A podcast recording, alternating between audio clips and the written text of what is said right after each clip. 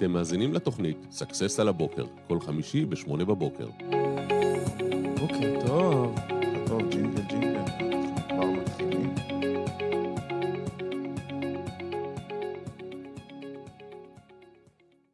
מה שלומך, ים נשר? שלומי מצוין, מה קורה? טוב מאוד, טוב מאוד. וואו, וואו, וואו, וואו. אתה יודע מה, זה נהיה כזה נדור שאנחנו אומרים כל פעם, איזה שבוע, איזה שבוע, איזה טירוף, מה היה, מה היה פה. זה, כן. אז לא יודע מה איתך, אני... שבועות מטורפים. שבועות מטורפים, נכון? ואנחנו בקצב מסחרר, אתה יודע, הימים עוברים מאוד מאוד מהר, אבל אני חושב שאנחנו גם נחדש את הפינה הזאת, ואולי נדבר על דברים חדשים שקרו לנו. ככה ניתן איזה... חבר'ה, כל יום קוראים פה דברים חדשים, רק שתדעו לכם. זה נשמע מאוד מאוד זה, אבל אנחנו באמת כל יום... אתה עומס שאנחנו ארגון דינמי? אנחנו, איך אומרים זה, אורגניזם חי. לגמרי. הכל פה מתפתח כל הזמן.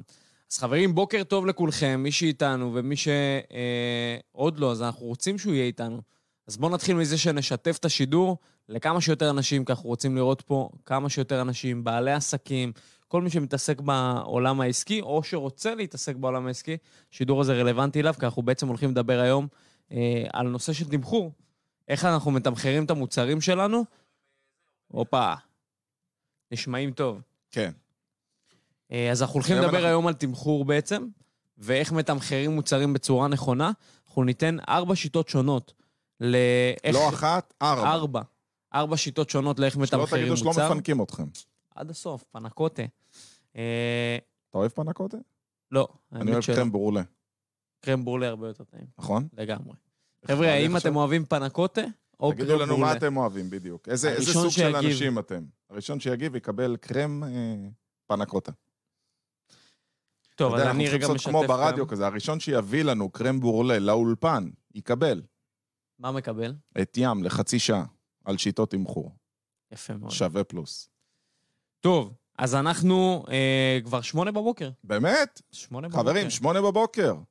סקסס על הבוקר, כל יום חמישי, 8 בבוקר, ים נשר. ולדדה. והיום אנחנו נדבר על... שיטות תמחור. יאללה. אז בואו נתחיל. רגע, נעשה להם עוד פעם ג'ינגל.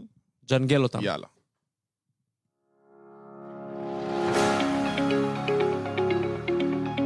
אתם מאזינים לתוכנית סקסס על הבוקר, כל חמישי ב-8 בבוקר.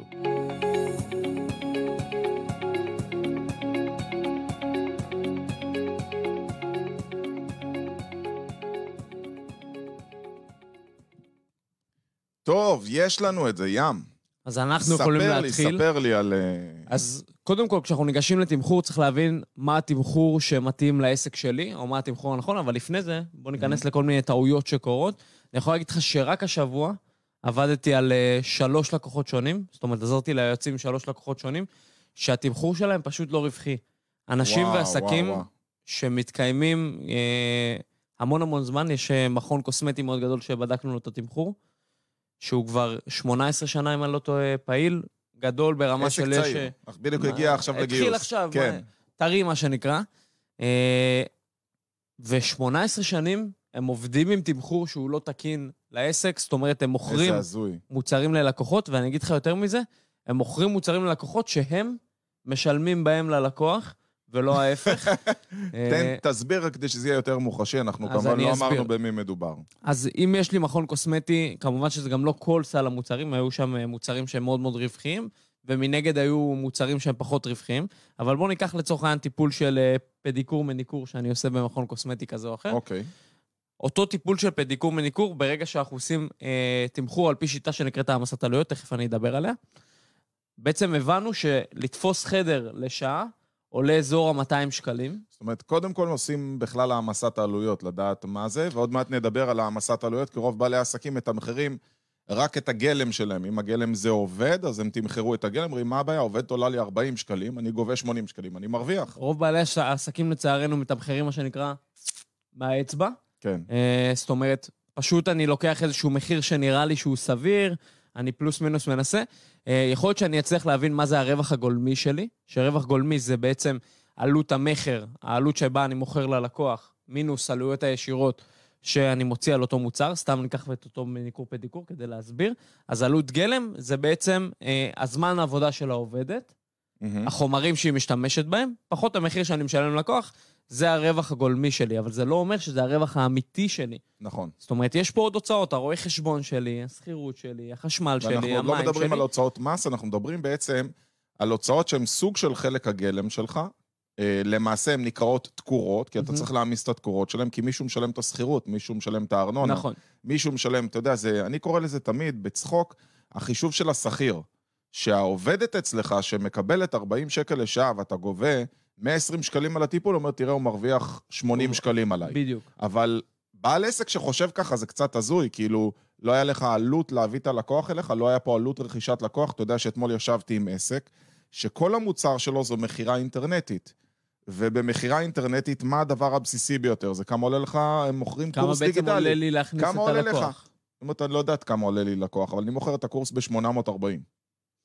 אז זה מה שקורה לצערנו לרוב העסקים, בעצם אנחנו מתמחרים בשיטה, או איך שנראה לנו, או לפי המתחרים שלנו, תכף נדבר על השיטות, אבל אחרי זה אני חייב להבין באמת כמה נשאר לי באמת בכיס, ולא כמה אני חושב שנשאר לי בכיס, והדרך לעשות את זה, זה דרך שיטת תמחור שנקראת העמסת עלויות, שבה בעצם אני יכול לבדוק כמה עלויות יש לי פר משהו מסוים, לצורך כלל פר שעה בחדר טיפולים, כמה עלויות אני מעמיס על אותה שעה, אז התחלתי עם הדוגמה של המכון הקוסמטי, אז פה נתנו דוגמה על מכון קוסמטי, שהבנו שהעלויות שלו לשעה הם באזור ה-200 שקלים, עכשיו אם אני מוכר ללקוח טיפול ב-120 שקלים... תלוי רגע, טיפול... חשוב להבין אם הטיפול הוא 10 דקות, אתה יודע, הייתה אצלנו לקוחה השבוע, שהיא עושה עיצוב גבות, והיא גובה 60 שקלים, אבל עיצוב גבות לוקח לה 3 דקות, היא פשוט אמנית, היא מגיעה עם חוט, תופסת חוטים, עושה ככה טק טק טק, כמו איזה נינג'ה, מסדרת לך את הגבות, וזה לוקח 3 דקות, אז נגיד שבין לקוח ללקוח, זה לא כל לקוח הוא שעה או נכון. 200 שקלים, חשוב שתבינו, זאת אומרת שבשעה בממוצע היא מקבלת 6 לקוחות, כי נגיד עד שהלקוח הולך, קם, זה, יושבת, והיא פשוט כמו בקופת חולים, עוברת 1-1, קחו בחשבון שבסופו של דבר אנחנו מגיעים למצב, שהיא מסוגלת לטפל ב6 לקוחות, 6 לקוחות כפול 60 זה 360 שקלים, במידה והיא לוקחת 60, עלה 200 שקלים החדר, נשאר לה את אותם 160 שקלים, 160 שקלים כמה היא משלמת לעובדת, נגיד 60 שקלים לשעה, נשאר לה עכשיו 100, ולצורך העניין ב-100 שקלים האלה, זה עכשיו מתחיל הרווח של העסק, כמובן שפה אנחנו צריכים גם להמיס עוד עלויות, כי יש לנו לא רק את עלויות התקורות, לא את הסחירות, החשמל, את הארנונה, אתה יודע, יש אנשים שלא מתמחרים אפילו, כמה עולה להם לנקות את החדר, כמה עולה להם הסדין שהם החליפו, כמה עולה להם המנקה הספציפית על המטראז' הזה, עוד מלא מלא דברים, נתנו שבוע שעבר מי שלא האזין, אפילו דוגמאות על החשמל, כמה חשמל אתה צורך בזמן הזה. נכון. אז כל הדברים האלה אנחנו באמת צריכים לקחת אותם בחשבון, כדי להבין בסוף כמה רווח אמיתי נשאר לי בעסק, והאם בכלל זה משהו שהוא רלוונטי למכור. אני יכול להגיד לך שהנה, דיברנו על זה גם לדעתי בשידור הקודם בנגיעה, אבל בחנו חדר כושר לא מזמן, שהוא מתעסק בטכנולוגיות מסוימות, והבנו שטכנולוגיות מסוימות למכור אותם זה פשוט לא רווחי. אז יכול מאוד להיות שאני אקבל החלטה עסקית נבונה להוציא טכנולוגיה מסוימת, או להכניס טכנולוגיה אחרת, אבל כל הדברים האלה אני צריך קודם כל להבין איך אני עושה תמחור, כדי להבין אותם. אז בואו ניכנס קודם כל לכמה אפיקים, ומשם אנחנו נבין.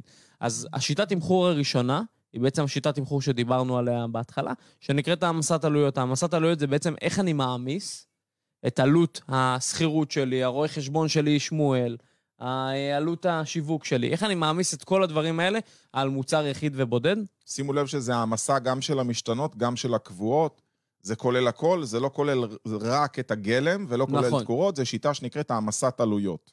בדיוק, בעצם אני מעמיס את העלויות על המוצר, כשמה קני, ובתוך השיטה הזאת יש בעצם 4 אפיקים שונים, אנחנו לא ניכנס עכשיו לכל אפיק ואפיק, אבל בסוף המטרה היא להבין דרך השיטה, כמה אני מעמיס, בסדר? על כל מוצר, פר המוצר שאני מוכר. אם אני מוכר זמן, אני צריך להעמיס את זה פר זמן. אם אני מוכר מוצרים פיזיים, אני צריך להעמיס את זה פר קילוגרם, או פר מוצר פיזי, או פר שקל שאני מוכר ללקוח.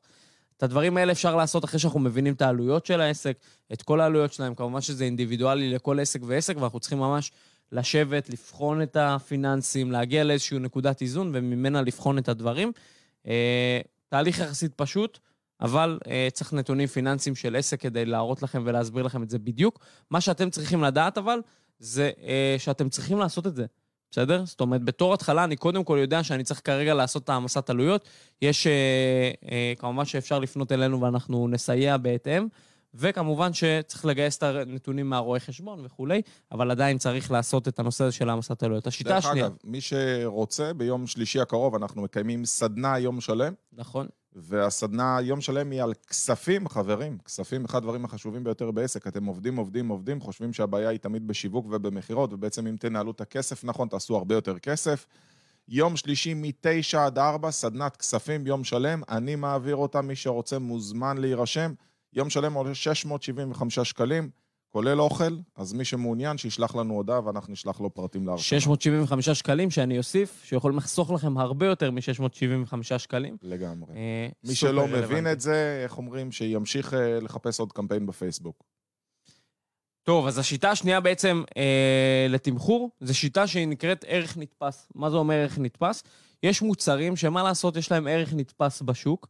אם אנחנו ניקח עכשיו לצורכן דירה בתל אביב, לדירה בתל אביב יש ערך נתפס בשוק, שבה אני יכול למכור את אותה דירה. זה בעצם מוצר עם ערך נתפס, ופה זה אסטרטגיה שהיא רלוונטית באמת לדברים שהם מבודלים, בסדר? או ממותגים. עכשיו אנחנו נלך לנספרסו, אז ברור שנספרסו יקרים יותר מחברות אחרות שמוכרות את אותם קפסולות, אבל הם יקרים יותר כי הם בעצם יצרו ערך נתפס למותג. זאת אומרת, כשאני מותג, כשאני באמת מבודל, אני יכול לקבוע את המחיר שלי, והוא לא חייב להיות בהתאם לשוק, או בהתאם להמסת העלויות שלי. כי אתה מותג, אתה לידר של השוק. אני מחליט כמה אני גובה על מוצר מסוים, ואני בעצם קובע את המחיר עבור שער השוק. זה הזמן אולי להגיד, אני פותח סוגריים, שהטעות הגדולה ביותר והנפוצה ביותר בתמחור, אולי אתה מכיר את זה, שזה אנשים מתמחרים לפי המתחרים. חוד נגיע לזה תכף. אוקיי. זה השיטה הבאה. אבל... באמת כדי לא להגיע למקום הזה, אגב, הפתרון הוא באמת לעבוד לפי שיטה של ערך נתפס, אבל זה אומר שאתם צריכים ללמוד ולדעת איך אתם מבדלים את עצמכם, ואיך אתם הופכים להיות המותג של התחום שלכם, אחרת אתם לא תצליחו לעבוד לפי השיטה הזאת. הרי אם אני מוכר תפוז ואתה מוכר תפוז, ושתינו מוכרים, אני מוכר במחיר גבוה יותר, הסיבה שאני לא אלך אליך, אין סיבה כזו בעצם.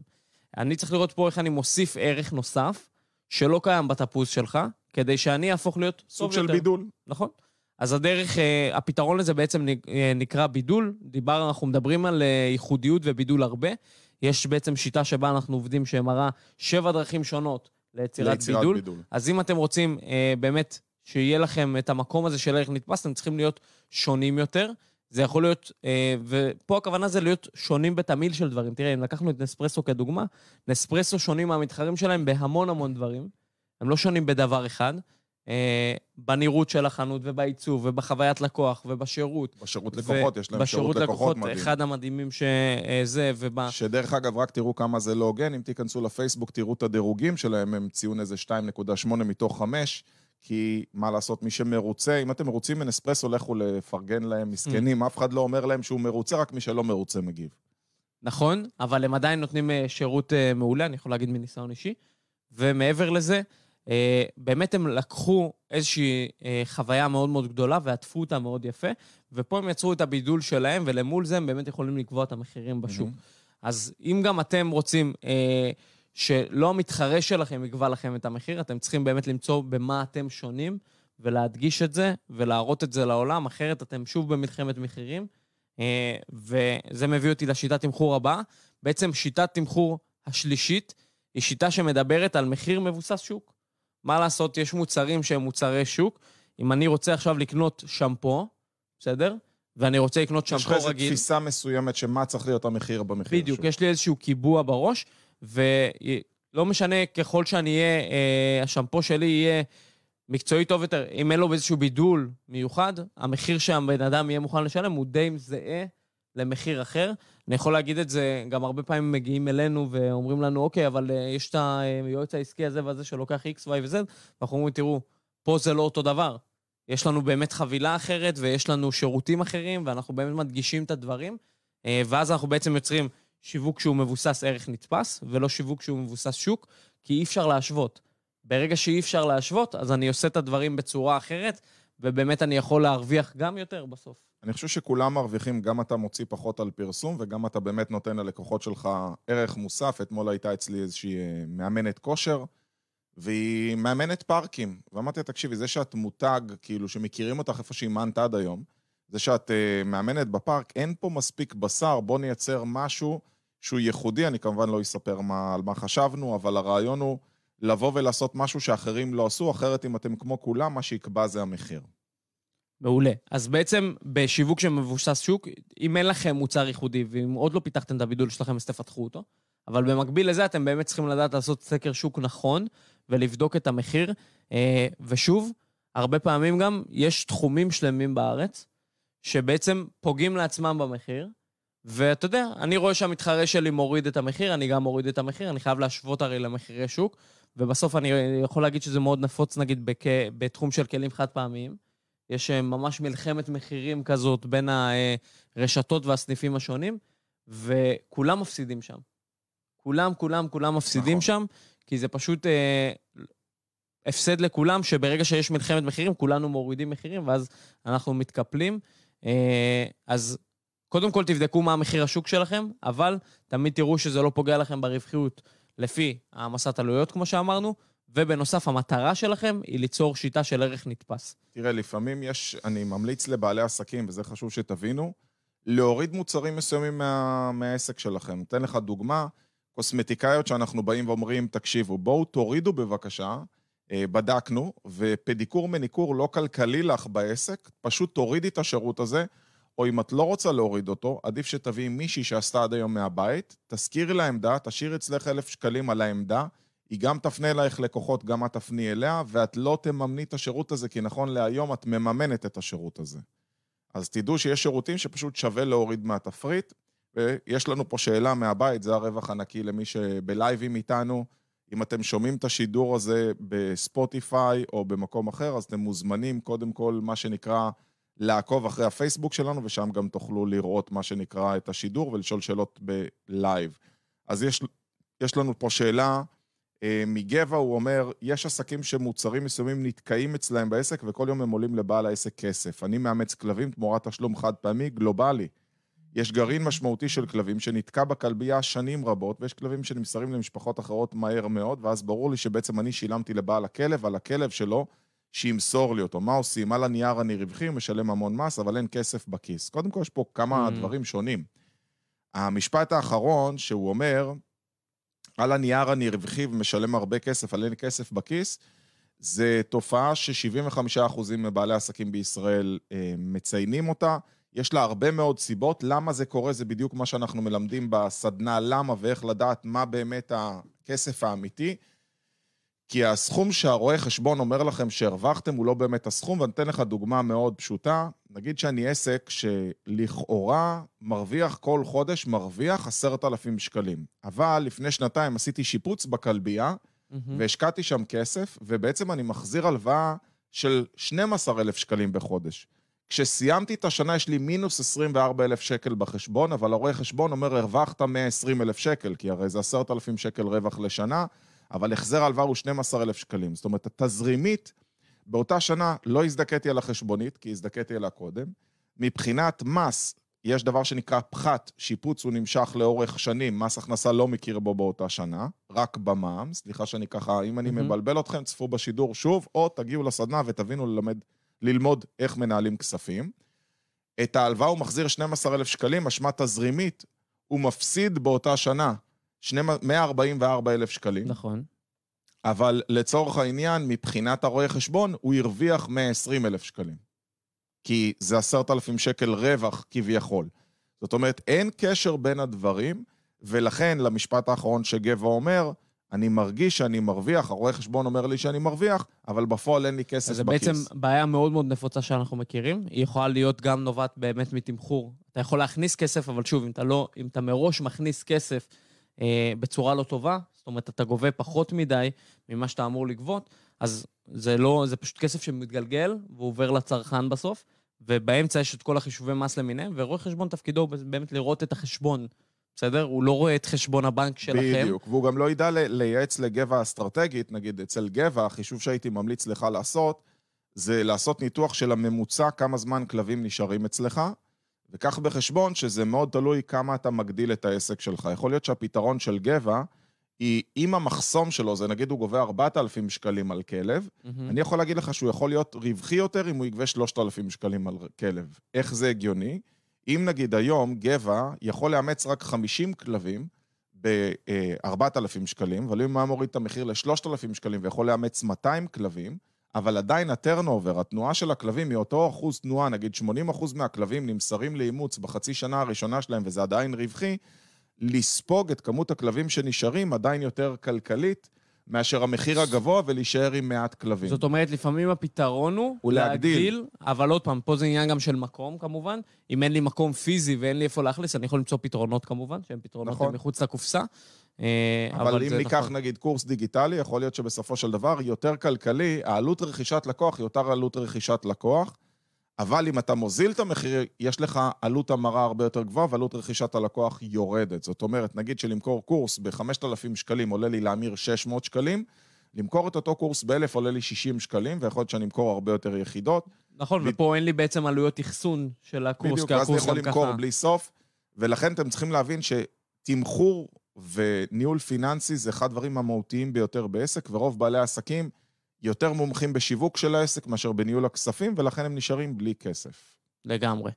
אז דיברנו בעצם על 3 שיטות תמחור, השיטה הראשונה דיברנו על המסת עלויות, שיטה שנייה דיברנו על ערך נתפס, השיטה השלישית היא בעצם תמחור שמבוסס שוק, והשיטה הרביעית שאנחנו נדבר עליה זה בעצם שיווק תמחור שהוא תמחור אסטרטגי, ואנחנו ניתן רגע את הדוגמה.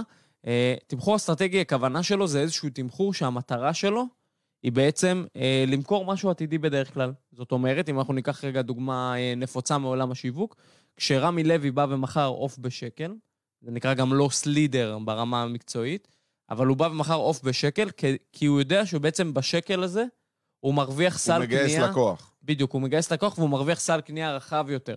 זאת אומרת, יכול מאוד להיות שאנחנו נחליט ונבחר באסטרטגיה, של תמחור שאני יודע מראש שהוא לא רווחי לי, אבל המטרה שלו היא בעצם סל קנייה רחב יותר, או להכניס לקוח לשירות. או יכול להיות שאני כולל את זה כחלק מעלויות גיוס לקוח שלי, שבעצם אני מראש מתמחר מוצר במחיר יותר נמוך, ועצם העובדה שהוא בעצם נכנס לליין של המוצרים שלנו, נותן לך דוגמה מאוד פשוטה.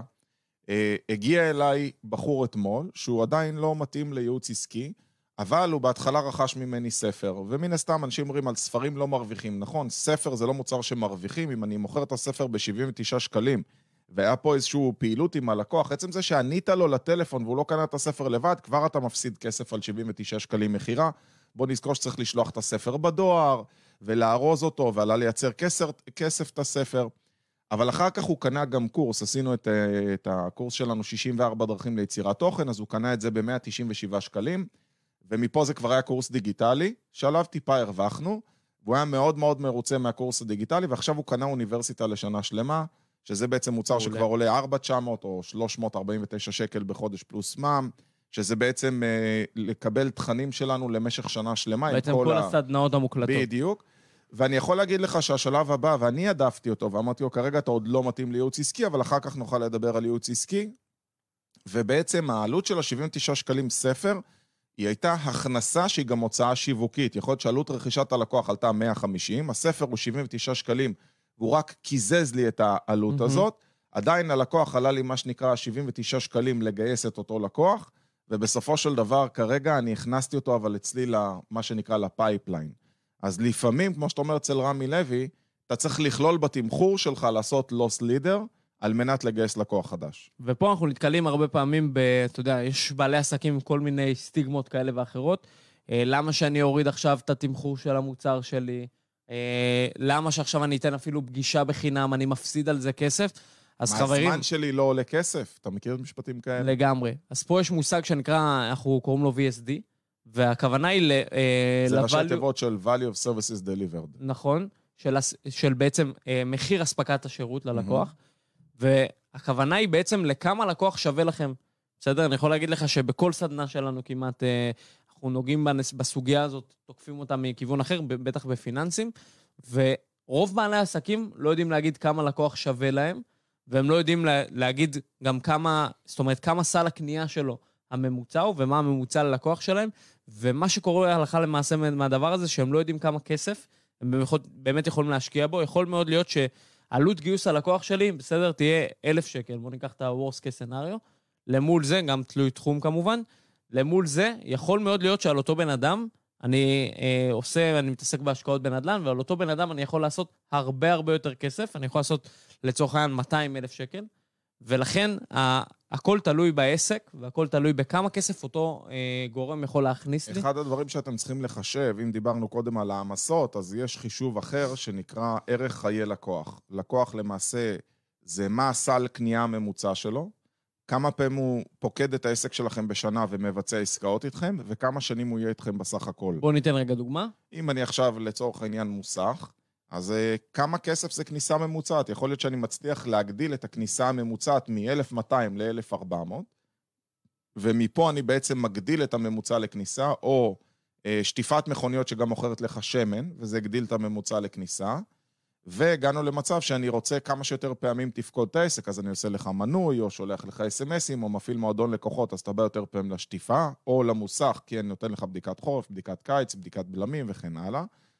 ובסוף זה איך אני מצליח לשמר אותך למשך תקופה ארוכה יותר. זאת אומרת, עלות רכישת הלקוח זה אחת מהעלויות הגבוהות ביותר, ואם אתה מצליח להוזיל את העלות הזאת, או בכלל להגיע לדבר שנקרא omnipresence, זה אומר שאתה נוכח בכל מקום, וכבר לקוחות מגיעים אליך, בלי שאתה צריך להוציא על זה כסף, אז הרווחיות של העסק עולה פי כמה וכמה, וגם על זה אנחנו נדבר באחת הסדנאות הקרובות שאנחנו הולכים לעשות. אוקיי, אבל אם אתם רוצים לחשב את ערך חיי הלקוח שלכם, מה שאתם צריכים לעשות, בואו ניקח רגע את הדוגמה של המוסך, אני צריך לדעת קודם כל בממוצע, כמה בן אדם משאיר לי על טיפול? בואו ניקח את טל ניסני, טל ניסני מאזינה, טל ניסני היא מעשה בשיטה שנקראת טווינה, יש לה כמה שיטות, אבל שיטה מדהימה, ולצורך העניין יכול להיות שהיא לוקחת על טיפול ממוצע, סתם אני אומר 150 שקלים, יכול להיות שהיא תוסיף לטיפול הזה משהו, או תאריך את הטיפול, דרך אגב, אם היא מעריכה את הטיפול, היא מרוויחה יותר, אם היא מתמחרת אותו דבר, או אפילו נותנת הנחה קטנה, כי עלות רכישת הלקוח הייתה אותה עלות.